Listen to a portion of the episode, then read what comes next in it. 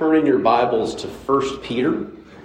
1 Peter chapter 4 uh, is where we're going to be today. I'll read that for us in just a few minutes, but just to give us a little bit of a, you know, brief kind of general idea of what we're going to be looking at uh, in these verses. we are encouraged to embrace the mind of Christ. Encouraged to embrace the mind of Christ. And we're to do so as we align our lives to Him. And as we align our lives to Him, what we will see is that we are detaching from what the world offers. But even though what God promises us is if we live for Him, it is just way better. Even though that is so true, following Him is going to bring suffering. And suffering is not a popular topic, but it is something that we are all going to face. There is suffering from our own choices. There are sufferings that we experience because we just live in a broken world. And then there are those choices that people that are actually broken, like broken people, heap upon us. And so there's this constant brokenness in this world. And as there's this constant brokenness in this world, just guarantee that there's going to be suffering. It is not something that we love to talk about. And matter of fact, um, I bet you churches that talk about suffering all the time or too, you know, like constantly talking about suffering and the reality, I bet you they're not big churches. And so um, we are really all about in the church in America to like celebrate Jesus, right? Celebrate him, celebrate him, celebrate him, celebrate him. That's great. We're supposed to celebrate Jesus, right? But why do we celebrate? Like, what is the whole core purpose of why we celebrate Jesus? It's because he suffered on the cross. So, even what we celebrate is suffering. And so, when we look at uh, suffering that way, uh, I think that it will un- we understand more of what we're learning here in 1 Peter chapter 4. I'm going to pray for us, and then we're going to have that reading right now.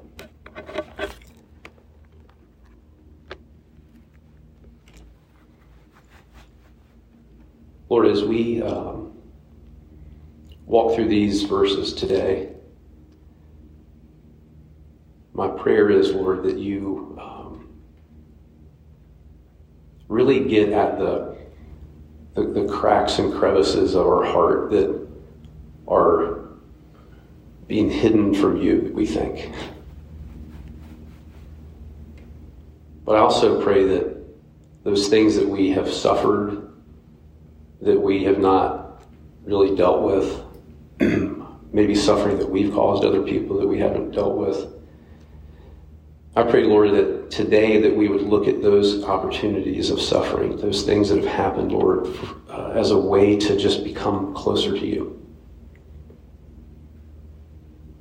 And as we read your word, Lord, I pray that you would open our minds, our hearts, our ears to see suffering differently. In Jesus' name, amen. Well, if you could please stand as we read from 1 Peter chapter 4, beginning in verse 1. And it's up on the screen if you need it as well. Therefore, since Christ suffered in his body, arm yourselves also with the same attitude, because he who has suffered in his body is done with sin.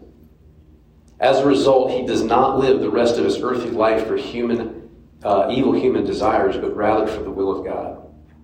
For you have spent enough time in the past doing what pagans choose to do, living in debauchery, lust, drunkenness, orgies, carousing, and detestable idolatry. They think it strange that you do not plunge with them into the same flood of dispensation, and they heap abuse on you. But they will have to give account to him who is ready to judge the living and the dead. Amen. Well, that's a lot. You can be seated. I mean, the very foundation of our faith is suffering. Our, our Savior suffered, suffer. I mean, he just suffered all the time. And, and he faced things like scorn, ridicule, rumors, threats, ultimately death, right? But we celebrate his suffering because of what his suffering did for us. It made it possible for us to come back to God. Like sin was paid for. That suffering had to happen. He could have chosen not to do it, but that's not his nature. He wanted us to be back with him. And so, just as his suffering brings, makes it possible for us to go back to him, just as his suffering is what helps us to celebrate him, when it comes to our actual suffering, it can do the same thing because it can constantly bring us to him. Our suffering can not only constantly bring us to him, it can constantly, as it brings us to him, it will deepen us in him. We will trust him more. We will be stretched by him more. And it will hurt. Suffering is not fun. I'm not here to tell you, like, if you do this and do that, off you go. You're going to be great. You're going to laugh in the face of suffering. Suffering's hard. And so, because suffering hard is hard, because it hurts, Verse 1 says, So arm yourselves for what is about to happen. Arm yourselves with, for suffering. And arm yourself means exactly what you probably are envisioning in your mind. Some of you are envisioning, you know, just a, all right, I'm getting my weapons, I'm getting my weapons. Some of you are, you know, thinking body armor, whatever it might be. God wants you to be prepared because suffering is part of following Christ. If you're following Christ, you at some point will suffer. Because God knows that that suffering is what you need for some reason, and I cannot profess to tell you why. And He uses it to bring us and deepen us in Him. But how am I to arm myself? Verse 1 says it this way to have the attitude, the same attitude the mind of Christ. Like he knew what he was getting into, didn't he? He even asked the Father, if there's any other way, I'm in. But not my will. Yours be done. The ultimate, beautiful picture of suffering. The ultimate sacrifice for God I mean, he, he, he's not asking us to do anything that he hasn't done and then some, right? So, as we have the same attitude in the mind of Christ, we have to also remember that this is written to readers who had lived all the ways that he's describing in like verse 4 the debauchery, the evil, the orders, all this. He, he's calling those out for a specific reason. Like, that was who you were. But now, because of Christ, this is who you are. And he's saying, of course, because you're living differently through Christ, there's going to be tension. There's always going to be tension when we live for Christ. There's going to be tension internally between for us. Like, ah, I want to do that, but I don't think God wants me to. There's that tension. And then there's the tension with other people. Like he's simply, we'll get to this in a little bit, but he's simply saying, well, of course they're making fun of you and ridiculing and scorning you. You used to do what they did. And now you're not. Like your relationship was based on that stuff, and now you've removed it. So basically, what you're communicating to these folks is like, we don't have a relationship because that's what the basis is. and you're going to suffer because of that. But I tell you what, while you're suffering, if you suffer well, if you live well, if you live for me, I promise you I will change you. I will make you more like me. And maybe some of them will take notice. And if they do, great. If they do, the gospel spreads. But I want you to know that I am going to be with you in the suffering just for you because this is about you and me. And now they're being told to do things like, hey, even though Jesus is way better than, I'm sorry, Jesus was over here, right? Yeah, living for Christ is on this side. Even though this is way better, there's always this draw to come back. And so he's like, don't let, you, you did plenty of that. But they're going to be calling you. And, and, and those people that are ridiculing you, there's another thing that you're going to have to do. And it's what Jesus himself said. And so following Christ is going to be things like, hey, you got to love your neighbor. So if you're on this side, like, I got to love the people that are ridiculing me. Like, that's tough. And when Jesus said neighbor, and Peter was one of the disciples, and he was there in that moment. When he said neighbor, Peter knew exactly what he meant. It said, regardless of their religion, their political view, their social status, it doesn't matter what they do for a living. It doesn't matter if they're male or female. It doesn't matter their color. Those are your neighbors. And Jesus said to love them. This is radically different. They were living in a society that that wasn't even a thing. So they're saying if I say yes to living for Him, you mean suffering is going to be that I do a lot of difficult things. Yes. Well, that feels against our nature, doesn't it? Like we always want to come back a little bit. I'm using these sides pretty effectively today, don't you think? No props, no nothing, it's just me going one side or the other. But you will find on this path of suffering more of his love. And pretty soon, you'll start to realize that his love is changing you in whatever the suffering is. And you'll be thinking things like, well, my natural self is changing.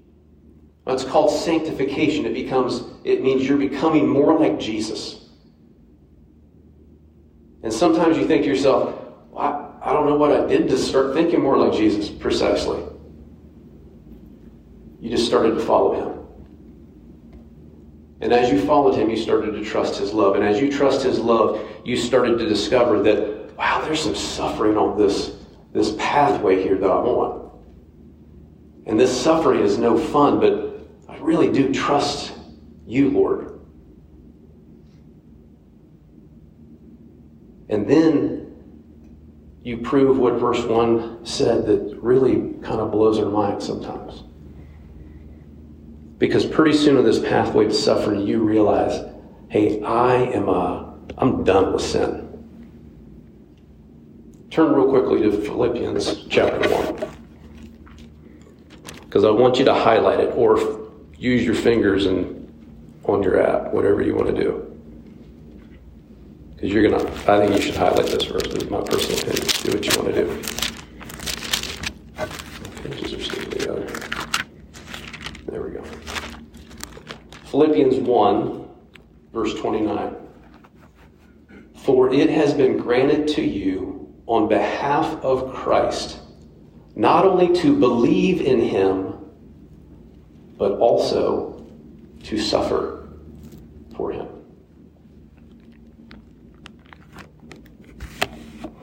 Nothing exposes your true heart like pain. And when you say, I will follow you, Jesus, even when it hurts, you are living out what these verses in 1 Peter talking about by saying, hey, you and I sin, we're done. Does that mean that you're never going to sin? Absolutely not. But you have made a statement. You have drawn a line in the sand. You said, I am not going to live that way any longer. And this side of heaven, we will always have that tension of wanting to go our way. But as we arm ourselves, putting on the mind of Christ, which says suffering brings good in you. when we trust Him in our suffering, then we start to see that the result of that is verse 2 we start pursuing God's will, not our own. And it becomes second nature at times. I was in the hallway with a couple of guys uh, earlier, and I was like, getting ready to say something. And I said, Nope. I literally physically was like, Nope. And they were like, What? I said, I was going to gossip about something. Not going to do it. And it was kind of embarrassing saying it out loud, but I think it was like, for me, a spiritual discipline of like, why? Like, just call it what it is. We always have that tension. I'm human, right? Everybody, all of us. But you might be thinking to yourself, well, you, you don't really know my past life. Well, first of all, I would suggest if you're worried about your past life, to, to read the things that these folks used to do. Okay? I think that finding yourself in there, one, all of us do, but two, you would go, okay, maybe God can do something for me. Because this is the same God where you're like, hey, I'm really dinged up. Like I've lived in a lot of this stuff and I, I don't know how to get out of this. Don't worry. No matter how banged life, banged up you are because of life. Remember Jesus, the fixer, the healer, the Savior rose from the dead. So as my younger nephew says occasionally, he got you. He got you. We are all a work in progress. We, we all take time. God is working on all of us. Some of us currently more than others, but He is working on all of us. And none of us have it all together. I'll just confess it for those that want to as well. Like, I don't have it all together. And because I don't have it all together and I lean into the Lord in that, I start to realize, like, wow, even when I thought I had it together, I was two probably hardships away from barely hanging on. Like, you might be in here today and you're like, I, I feel like I'm barely hanging on. And I assure you, there's a room full of people that have been there. And if they aren't currently there, they are a couple of hardships away from being there. One phone call, one text can change a life.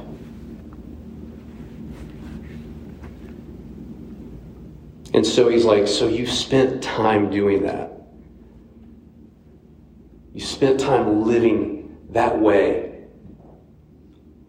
But be done with it. It may have started out really fun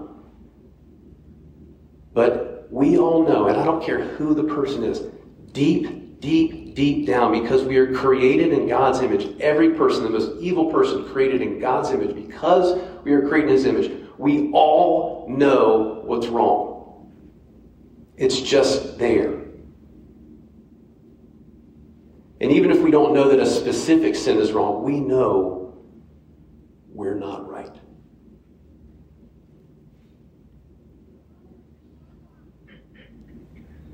But Peter's saying here, you are no longer a slave to sin. Your master is not sin any longer. Your master is Christ, and he is the best master. He is a good master. So don't be surprised, he says in verse 4, when they give you a hard time. They are going to ridicule you. They are going to talk behind your back. They are going to mock you. They are going to be sarcastic to you. They're also going to wait for you to mess up if you're following Christ. And I don't want you to ever look at it as a us versus them mentality. Because Jesus said, What's the greatest commandment? To love the Lord God with all your heart, mind, soul, and strength. And the second is like it love your neighbor as yourself. But I am saying that when you meet Jesus, even though you think your nature is to be this way, in his eyes, your nature is changed. It is new. The old has gone, the new has come. And you can now live away from what the world lived like, and you can live in a way that you can actually start to step towards those folks and show them that God has changed you. And maybe some of them will come along for the ride. But at the end of the day, He's changed you. So arm yourselves with the mind of Christ. Remind me, Lord, that I am done with sin, can be your prayer. Lord, I am done with sin. Please remind me of that. He will. Because he's a good master. So when folks heap scorn and ridicule your way, Scripture says, count it as pure joy when trials come your way. Because as we are in the trial and it's so hard, Jesus is like, oh, this is so good. Because you're going to understand more of me. And I know it's going to be painful. Believe me, he says. I went all the way to death. But this I will use to make you more like me. And so I love that today we had on the schedule communion, the Lord's Supper, where we can receive it together. Uh, you may know the story of that night, but it's always beautiful to be reminded of it. And maybe it's the first time you're hearing about this story, and we're so glad you get to hear it. Because on the night that he was actually betrayed, the night that he was arrested and began the mock trial and beaten and eventually led to be crucified, the night before, the night that that happened, uh, he sat down with his disciples, and uh, he said, "I I've longed to have this meal with you. Well, that's weird. And he's like, I've been really wanting to have this meal with you. Well, he knew what that meal was. Like he, he knows it's, I'm headed to the cross like within the hours. And he's like, oh, I really long to have this meal with you. And then he said, and matter of fact, I won't, I won't have of this meal till I come back. Like there's going to be a really special time for us when he comes back. But in the meantime, he says, I want you to do this in remembrance of me. Because when you suffer, I want you to realize that I did the ultimate suffering. And hopefully, this will serve as a reminder that I didn't just suffer to suffer, I suffered because I love you. I love you and I want you to become more like me. And the only way that's possible is that you'll suffer.